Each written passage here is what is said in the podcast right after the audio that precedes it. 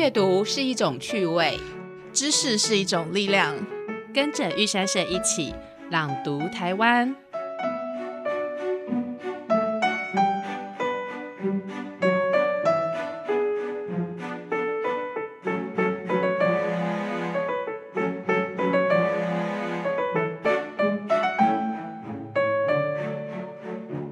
欢迎收听《朗读台湾》，我是玉山社的行销企划玉纯。然后本集我们邀请到的来宾是我们的新书《娃娃博物馆奇案笔记》的作者郑若寻老师，呃，大家好，我是若寻，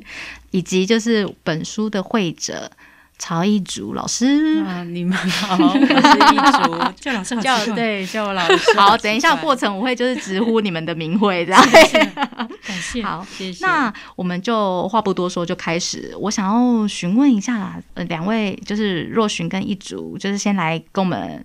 谈谈，就是制作这本绘本《娃娃博物馆奇案笔记》的起因。嗯，呃，这本《娃娃博物馆奇案笔记》是来自于就是台湾文学馆委托儿文所制作长篇绘本系列。那呃这几年来，我们已经做了小生笔记，是关于自然书写；然后阿公与我是母语文学；那走出森林呢是同志文学；然后记得去年是老皮箱碎碎念关于眷村文学。那今年呢，我们就来到了关于性别文学。那这本《娃娃博物馆奇案笔记》就是主题，就是为了要呈现性别文学。性别多元的这个部分，这样子。好，那这本绘本啊，就是也是非常有趣。我听说你们开了非常多次会议，对，就是因为中间有有卡了一下这样子，每个礼拜哇，那呃，那我大概跟呃读者简介一下这本书好了。就是这本书，就是呃，它有点像是娃娃博物馆惊魂惊魂夜。夜，它故事是设定在娃娃博物馆的女治时代一个展览的期间，然后那个展览是大家嗯、娃娃他们在展览时间就是都不会动嘛，然后到了晚上他们就会动起来，那嗯对，然后再聊聊天吧，来喝喝喝喝喝晚餐晚茶吧。然后在晚上的时候，他们就是这些娃娃都会，就是有总共有六个娃娃，他们都互相就是嗯、聊天啊、讲话这样子。然后，但是有一天展览结束之后，其中的一个女鬼娃娃，她突然就是一动都不能动了，然后。当中的那个记者娃娃，他就是非常有自己的使命感，因为他就是很会追查真相的记者嘛。那他就是去挖寻线索，找到就是女鬼娃娃为什么不能动的原因。然后故事就这样开启了，就是想要特别问两位，就是在创作词绘本有没有什么想法？这样子，嗯，一般我们就是接到接收到一个任务，就是这这一次是性别文学的范畴嘛，嗯所以我们必须先去读一下相关的，比如说论文或是背景资料，然后也列出一本，对，呃，可能很辛苦这样子。对，然后对，然后也要列出就是相关的重要文本。嗯那基本上我都会大概先去浏览过后，然后然后把一个故事概念形塑出来，是然后再来做故事的发展。嗯那关于这一次我们就是提出了几个故事概念嘛，就是包含、呃女子的时代面貌，然后还有女性跟学习，然后女性的群体疗愈，还有新时代跟新生命。所以我们就把这些故事概念融合在故事之中，然后再去发展实际的情节。嗯，对，所以我的部分就是等若寻把故事写好之后，那我再呃转化它的文字成为图像，那让这个尽量让这个图像是一个有趣的故事。所以我们两个角色会有一点不一样，但是也是互相合作。比如说，他有一个责任是要把。这么厚的一本呃论文里面所提到的很多时代性的知识放进这个故事里，是但是我自己我觉得我的任务是要让这个故事是有趣的，让人家好奇想要看进去，所以我会在图像上放很多趣味点，这样子。嗯那它这个东西不一定是呃呈现知识所必要，但是它是在图像的呈现跟故事的阅读上会带给人好奇感。嗯，以及有很多的关联性。那我们等一下再请一组来给我们大概讲解一下里面的那个绘制的隐藏，里面有有有非常多巧思在里面哈、嗯那我所以特别想要询问，就是你们在制作、在撰写以及绘制的过程中，有没有什么印象深刻以及有趣的事情？嗯，就像刚刚提到的，就是我们其实在发展过程中也历经过很多不同的版本。嗯，然后那其中有这个这个故事之前的有有两个版本是比较印象深刻的，一个是就是我们会让每个娃娃出来跳一段舞。对，就是夜晚出来跳一段舞，然后表现他那个时代 所历经的的心情跟一些对，但是因为这个故事实在是有点太平顺，就太太无聊了，嗯就是每一个娃娃，哎，展现了一段表演，那表演就把他那故事、他的那个个时代的的东西讲出来。所以我们会觉得它少了一点故事性，或者是碰撞，就只是告诉你而已。对，因为这本嗯现在的这个版本反而有有加入那个悬疑的让人家好奇的，想要一步步跟着，有点像是那个《西游记》一关一关的打怪。解谜、解对，谜侦探的嗯感觉，是是是，名侦探柯南的一步，嗯下一步是什么？对。嗯，那另外一个有比较印象深刻的版本，就是其实我们本来以彩虹娃娃为主要的戏份主角，嗯然后他来去推动整个故事的前进。那这个彩虹娃娃它也有它自己的衣柜，然后每次出场的时候就可以有不同的扮装。但是这个这个东西，我们其实是那时候面临了。就想要传达两个重点，一个是性别书写，然后一个是性别多元，所以所以那个时候会有这样子的想法。但是因为我们后来想一想，这个情节又是太复杂了，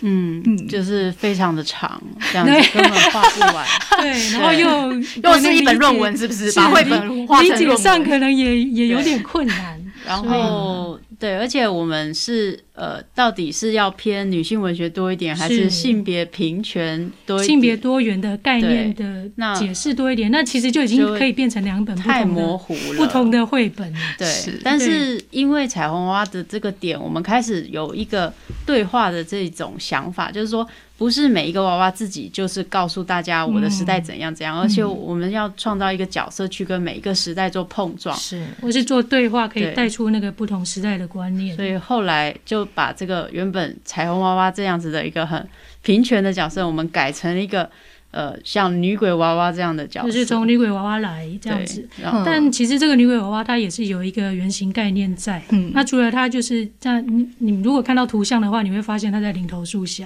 那道记啊，台湾最有名的女鬼。就，台湾三大厉鬼，对，那一方面是这里，那这个出处是林头姐嘛，大家都很熟。那一方面也就是这个李阳老师的著作《看看得见的鬼》是的那本小说里面。那那他其实看得见鬼里面好像也是有林头姐这个故事，这个这个故事嗯这个角色，或者是其他的角色。那它主要的概念就是女鬼。那女鬼是怎么来的呢？就是你如果把它一个比较符号性的象征，它就是受到压迫，嗯嗯受到压迫的女子，她必须转换一个形态，然后赋予自己复仇的能力，对她，所以他才能够离开体制，才能够才能够呃以女鬼的身份去做更多的事情。是是是，对，对，所以我觉得很有趣，是说女鬼这个角色看起来好像是一个。呃，好像父权的对立面很激进的一个反面角色，但是其实，在我们最后的这个阶段，会发现他是一个开创者，他是第一个用他的方式不可去爆爆梗，哎没有哇啦，我的意思是说应，该还好，应该但设计这个角，色的时候，我们会大概简我们会嗯对，因为他的力量就是在后面那个就是说他一直想要复仇复仇的这样子的一个人物设定，其实换一个角度来说，他是我们女性权力觉醒的第一个开创者，嗯。然后他的牵连跟带动，影响了后面很多不同时代女性用另外新的方式或是新的观念，才渐渐的减少对立，但是依然是为自己争取权利这样子。是。对，而且那她就是我们最早的可能民间，我们最早的文本会提到的女性的一个非常通俗的一个角色，她是在民间文学会一直不断被提起来的那个林头姐的这个角色。那我们既然就是讲到了第一个娃娃，那我们可以顺着下去讲 好这这这些娃娃的那个呃，可能代表的意义，以及就是他们可能每每一个呃娃娃都有他们具代表的人人物形原象，型，对对对，没错，那请对，那娃娃的呃人物原型，我们诶这次的角色设定总共有六个娃娃嘛，嗯，女鬼娃娃、诗人娃娃、记者娃娃、主编娃娃、社运娃娃、彩虹娃娃。是，那每一个娃娃它有都有它代表的一个时代跟原型的背景。嗯，对，像女鬼娃娃我们刚刚讲是霓虹姐嘛，那诗人娃娃就是日治时代时时期的女诗人。是。对，然后那呃，那个原型人物有吗？哦有有，我们有叫真实的蔡原型，我是蔡子婵老师，噔噔噔，她是第一位女诗人，也不不不能讲第一位 女诗人啊，不是呃，嗯，不就是她那那个日治时期女的女诗人非常著名的一位，嗯，嗯，对，然后她被称为澎湖第一才女，她是呃澎湖马工人，嗯。然后他非常个人非常传奇。啊，我大概简单分享一下，因为因为我最喜欢的应该就是他吧，啊，我等一下想问 你们，就是我对对对对这是我最后的问题，就是你们最喜欢他，没关系好，他先他先既然带到他，因为子婵老师是呃很我算多年之前在那个黄美娥老师的研究中。嗯，就是看到，就是第一次知道有这个人，是。对。那他当然非常的传奇。除了之前，呃，就是他呃他的母亲因为拜观音就是求孕嘛，拜观，音，然后他他后来才才出生，这是一个传奇的出生这样子。然后后来就是因为他在九岁就已经决定要向佛学佛，嗯，对。然后后来他一生就是呃除了汉学的研究呃学习研究，然后学佛，然后。呃，在私塾教书，就是成为他，他就是主要以汉当汉文老师为为他的呃终身终身的嗯事业，对。所以我们就是这次的这个日治时时期的女诗人，我就是取她为代表这样子。嗯，那我在图像上面，其实因为我们有嗯人物原型，虽然我们没有写出来是谁，但是在图像上面就放了很多的暗示，或者是那个人他的物件。他写的对诗，对那就如果你们在看故事的时候，你就会发现说，在他的书房里面，上面挂着个匾额，写着“平泉轩”三个字。对那平泉轩其实就是当初他教授书馆的名字，也是有他对，也是命她名的取的，就是男女平权的意思。因为那时候他对男女平权，或是说女子应当学习，才能够在社会上有自己的能力量跟地位这件事，他就已经有非常强烈的概念，并且是身体力行。嗯，那这感觉这本绘本就是可以让我们，就是如果是亲子共读的话，就是可以带到，嗯。就是我们很早期在日治时代的时候，我们就有提倡就是女男女平等这件事情。对，情。其实我觉得那个时代只是我们不知道，但那个时代有很多女性，她就是真的有这些坚决的意志，而且已经实际上已经在做，而且做出成绩来了。是嗯。那接下来，哎、我们刚刚还有讲到就是女鬼娃娃之后，呃呃，那个记者娃娃，对，记者娃娃就是我们要表现的时代是大正时代的摩摩登女性，嗯，嗯嗯。那是那个时代氛围。那我们取的呃原型人物是杨千鹤，嗯，杨千鹤是一九二二到二零一一台北市人，开始资料输出，一九一九四一年成为台湾《日式新报》首位女记者，嗯也是台湾史上第一位女记者。对。对，那我们蛮就是有意思的，因为我们都取了非常代表性的资料、人物人物资料跟渊源这样。那记除了记者娃娃之外，我们还有是呃，刚刚说诗人嘛，然后还有一个主编娃娃。就是事实上，这个故事都它就是一关一关会遇到这些娃娃，对，是在追查案件案件的过过程中他遇到不同时代的这个娃娃。主编娃娃主要就是要表现民国民国五零年代女作家的这这这一群人啊。嗯嗯那他主要取的那个代表人物就是林海音，林海音先生。是对，所以，诶，身兼文学家、出版家、编辑的林海音，对他也是跨，他应应该是早期跨界跨的很宽阔的一位对，但是具他代表性的女作家，她她其实是非常重要的主编，因为她就是是。承先启后吧，是就是是也对后来台湾文学的提升有很很大的注意。是。那在主编娃娃的那个页面里面，你会看到，其实他书架里面的很多书啊，是是是都是林海音的书。没有他们纯文学出版社的书，对然后是是那个年代的主要呃。重一些重要文本，比如说潘仁潘诶潘仁路潘仁是吧那是他仪后表妹面表妹嗯。就是那个年代重要的文本，嗯，是，择选就是把它放放上去。嗯那一族就是把它的那个封面做重绘，那都是参考真实的封书封来画。哦，对。那我说的书柜是前一页它的这个环境里面，然后上面会有一些小小的照片，其实那个都是真实的哇照片。对对对对对。画花了画了很多巧思，比如说，哦呃，嗯他跟作家的合照啊，或者是作家他合影，他跟呃他家人，就那个年代有很多有有有很多作家嘛，然后林海音先生、平安女士，哎，通先生是尊称啊。，对，是对对是是对就是他他也会邀集文友到他家客厅，所以嗯剧情中会有那一段说明，嗯就是说啊，有很多朋友都来啊，我们就是讨论文学这样子。嗯，很像沙龙。对就是那种法式沙龙他们会在会聚在一起讨讨论，然后边边喝酒啊，有这样子的一个风气，这样子，所以也也因为那个年代，就是造成了一，就是推推波助澜的一批女性写作吧，嗯。女性写作者。嗯。对。主编娃娃之后是社运娃娃吗？对，社运娃娃，社运娃娃我们要表现的是七零到九零年代的妇女运动与嗯。时代文本。对，所以社运娃娃是一个概概概括的概念啦。但是如果真的要讲一个原型，可能就是妇女心知的李元珍，哦李元珍女士女。士。对对对，好，那在接下来的话就是一个彩虹娃娃，因为它彩虹娃娃事实上如果呃、嗯真的有翻开这本书，因为我觉得这本书真的很精彩，然后它哦，谢在、谢。是，但它就是一个比较像象征意义的对它没确有露出他最后完成的样子。你读到了，对你读到了。我们确实要用一个象征的是一个对，因为我在对，因为我在翻阅的过程中，事实上他可能不是，哎、我这样是不是暴雷啊？不会，没关系不会我们没有讲到这大家可能还是这个事情怎么会变成这样，还是不知道。其实他一开始的设定真的是对我来说是哦是一个挑战，因为说嗯这个娃娃是无性别的，啊对对，我特别特别要求，不是 男的，不是女的，然后我特别要求一组要要表现，就是它是一个无性别的概念。对，那它又有一个多性别多元平权的一些象征性。嗯那我觉得它这样很像一个什么神话的存在是这样。嗯，这样很嗯，我觉得对啊，对因为他看什么就是什么，对，会主要是会是想要给读者呈现这个状态。所以这个形象到底要怎么样去呈现？嗯就有一页是它正在成型的时候，它啊是一个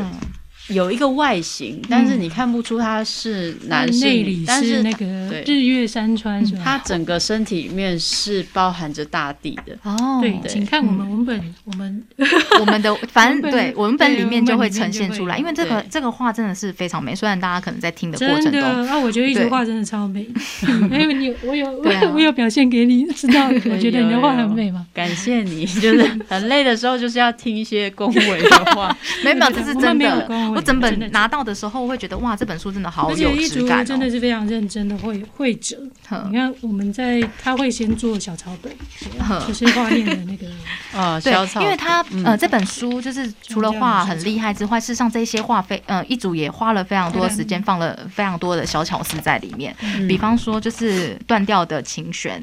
或者是碰撞的宝箱。还有就是，呃，可能呃，社运娃娃上面会有一个贴手上的 OK 绷，没错。那你可不可以就是大概跟我们谈一下，就是在这绘制这些娃娃的一些巧思，以及就是嗯印象深刻的对地方？好，其实这个故事是因为它有一个悬疑的点，所以在每一个娃娃，他遇见每个娃娃的时候，在我们若寻写故事的时候，都放进一些，诶，奇怪，这个这个人为什么会受伤？琴弦为什么会断掉？木箱为什么有一个裂痕？是是不是曾经发生过什么？所以这个是故事在图像上面去赋予的一些悬疑的线索。那呃，我除了呈现这些小小部分以外，我自己还多加了一个悬疑性，就是其实，在追查这个呃主要这个案件的记者娃娃，他从头到尾，在在最后才露出他的正脸。哦，嗯如果你你去看这个故事，虽然他是好像是主角，他带着我们去查这个案子，但是是他从前面到后面，要不然就是背面，要不然就是侧面。如果你有看过那个《飞天小女警》的话，你知道市长旁边有个秘书，又是一个美好的一天。贝贝伦小姐，就是总有办法遮遮住她的脸就对了。嗯那这个主要的角色他也是这样，就是他故意隐藏他的脸部，一直到最后才显现，嗯因为最后大家会知道说记者娃娃他其实呃做了某一件事情，成为了这个事件的很关键的一件事。当然，这个先什么事不要暴雷大家自己去看。是那还有一层意义，除了增加悬疑性以外，嗯还有一层意义是女性，就是象征女性，她其实一直是一个隐藏的角色。嗯，对，那她一直在这个追查过程中掀开这个历史上对女性地位的一个抗争、革命的一个过程，是到最后她才显现出她的正脸，就是女性终于在这个时候被看到。嗯哼对，这是呃故意藏在这个故事里面的一些巧思，这样子。是。嗯，刚刚那个若寻有提到，就是这本书是透过那个论文，啊，是是清大台文所王玉婷老师的那个女性。呃，女女生合唱的这个跟台文馆合作的那个论文嗯丛书，然后去进行去改编的。那这这一本书，你们在消化这个大量的文本的过程中是怎么去消化，以及就是然后开始去创作，有没有这个过程？可不可以分享一下？我以为你要问说有没有崩溃过，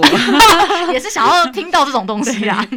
呃，也就是刚刚就有提到说，就就是就是先先去读相关的论文跟背景资料的了解嘛，嗯。然后重要的文本也会先列出来，然后再去浏览。那主要是呃，应该我想分享的是，我们这一套绘本都会有一个特别的设计，就是文本的短文本的取用，就是你除了在阅读这整个故事之后的的过程中，你会发现这些诶画面中会有一些小小短短的文本。来嗯，对应这个对穿插进来，嗯对应这个故事。那这个文本其实就是我们在阅读中，然后能找到可以跟这个主要故事能够呼应、相呼应的一些短句。哦，对对对。那所以那个当然就是要等到主文本确定之后，然后这个侧文本才有办法去找出来。那这个也是又是要经过文本的翻阅跟阅读去找到这个短句。嗯那我觉得那个好处是说，你在读过故事的时候可以去做一点延伸，就是嗯就是我读哦我对于这个时代我想要去了解，对。那我就去找这个对，就我是那个对应的文本，可以去把它抓出来，你可以找到文本，就是也可以可以了解一下那个时代到底有哪些对，我觉得它有趣的是，它是一个现实、真实。比如说，嗯。呃，杨千鹤写的写的这个字，然后蔡史禅写过的字，嗯那他在这个好像是虚构的故事里面，又多了一点真实性。嗯，对，就是这个故事是把它当做一个连接真实的桥，或者是钥匙，或是线索。是就是你觉得看起来是几个娃娃，好像就是一个有趣的这样的故事，但是实际上有真的有人这样走过，真的有嗯女记者，真的有女诗人，然后他们写的这个文字就穿插在这边，让你会有一种很有趣的真实感。对，而且它那个真实感也是代表着，就是台湾历史曾走过的那种分量感，会让人感觉到非常有一个根基哈。那、嗯呃，就是这本绘本在你们结束，就是可能整个制作完成，就是开了大大小小的会议之后，你们有没有就是受，就是在以及在那个找寻这些资料，在爬出这些资料的过程中，你们是不是有没有就是在整个完成之后有没有受到启发，以及或是完成这本书的影，就是对自己的影响？嗯，嗯你祖先说。嗯，其实我刚看到这个问题，我想说启发有没有这么严重？对，但是我自己就说，哦，那我回想一下，到底我做了些什么？因为主要写故事的是若寻，是那我，但是我自己在把它图像化的过程中，我会去看很多呃图像资料、老照片啊，了解背后故事。那有一个就是社运娃娃的那个房间里面有一个相簿，里面有很多不同时代社运的照片。那这些照片都是真实的照片，背后都代表着某一个呃女性运动。嗯那其中有一个呃火照夜路大游行，其实他讲的就是彭婉如命案，就是一位呃提倡女性呃权利很久的一位前辈。那他在晚上的时候，因为呃就是有一天突然发生一个命案，他就消失不见，然后隔天就被找到是呃被杀这样子。嗯那我也因为他的这件事情，让他一直提倡的这个女性权权利、晚上女性安全的这个议题呢，就被被重视了。是但是他是牺牲他的生命，然后我找资料过程中发现，这个命案发生的地点在我的老家旁边。哇，对，嗯就是很震撼他，可能临场感，不不到一百公尺的地方。嗯，那个感觉真的是很很对，就是很难以言说的在这个环境嗯里面发生。你一开始在写写，或者是说我们在看这些历史事件，因为我们生活的地方已经是非常的呃，嗯相较于对来之前是习以为常的平平权，平应该要平权嘛。嗯那你会觉得这件事离你很远，但是你查资料什么的时候，你会发现这件东西其实离我们很近。而且我我还跟我因为这个故事，就是跟我妈妈有聊了一下，因为她以前也是就是社社运的一份子，这样子，她也是呃说在呃人家客厅里面大家聚集起来就开始写布条啊，然后 对，然后哇，那感觉很对，就是很团就团结感。在照片里面，我就我就问说，哎、妈，我我要画那个社运娃娃的家，就是我就不知道那个地方到底长什么样子啊？那有没有什么当时的照片啊？他说我们哪敢留下证据啊？对，会被抓耶！哇塞！他说我们就在客厅里面弄一弄，大家就聚集起来找一个人的家、哇，你好棒，有这个身边的真的，哎，母亲虽然分享，这样讲起来很好笑，但我觉得那个时代时代真的是是一个白色恐怖肃杀的肃杀的那个氛围嘛。那但还还我们还是会保持的很严肃的感觉。所以这些东西你去翻找了以后，发现很多东西其实跟你是很近的，你不知道、欸。嗯。不管是说这个距离也好，或是你的家人，其实他有他的这个经历过。经历，是，但但并没有没有谈论，也不知道。那借着这个刚好有一个机会来谈论，对，所以我、嗯。我这个是我觉得我很会更感谢现在的很多事情啊，嗯，就是他们一路努力到现在的状态嗯，就是我们就是后后人种树，前人种呃，树前，对对对，前人种树，后人乘凉这样子的后人。种树，前人在耕种。对，好对，那那若寻这边有没有想要呃，分享的？我大概分享，我觉得就是这次的范围是性别文学嘛。嗯那这个性别书写就是来自于性别的被压迫。我们会讲说为什么会都是出现在女性书写上，因为其实它是一个、一个因为性别这个项目被压迫而带来的思考。对，所以所所以什么第二性这些东西会出现啊，就是因为有这样子的逼迫，所以我们会觉得说性别性别问题到后来是人权问题。是对，所以呃，整个完成了之后，我就会觉得说，其实我们是在思考一个人权的问题啦。嗯对，然后也也看到这个女性怎么样在这个长长的历史中，然后经过了这些辛苦的过程，是对，然后巧用。其实我觉得这些女性都还蛮传奇的，就是如果有老师想要去做延伸、去做了解的话，嗯就这这几个时代的女性都可以再拿出来翻看。嗯就她们虽然有很多的压迫，就他们在这些环境中怎么样去利用，